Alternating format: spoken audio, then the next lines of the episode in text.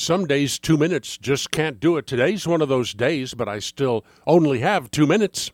We have Lawrence Brown, an assistant professor, Morgan State University, Baltimore. He says that white people should give their money to black people. All of it. Now. Anybody out there paying a lot of money to send their kids to Morgan State University? But let's concentrate on this one.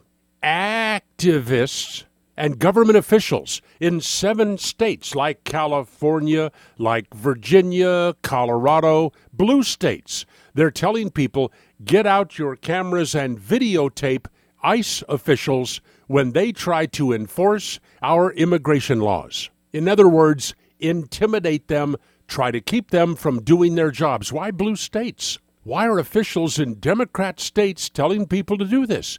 It's easy, folks. Votes power. Votes translate into power.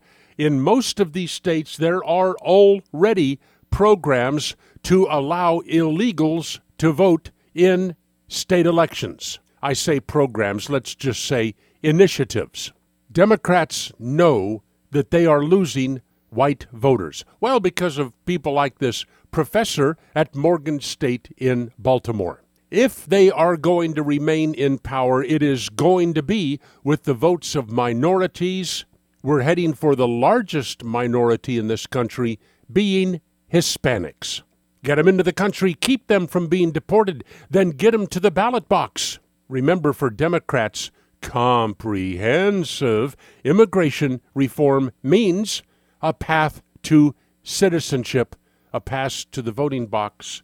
It's not difficult to understand why sanctuary cities exist.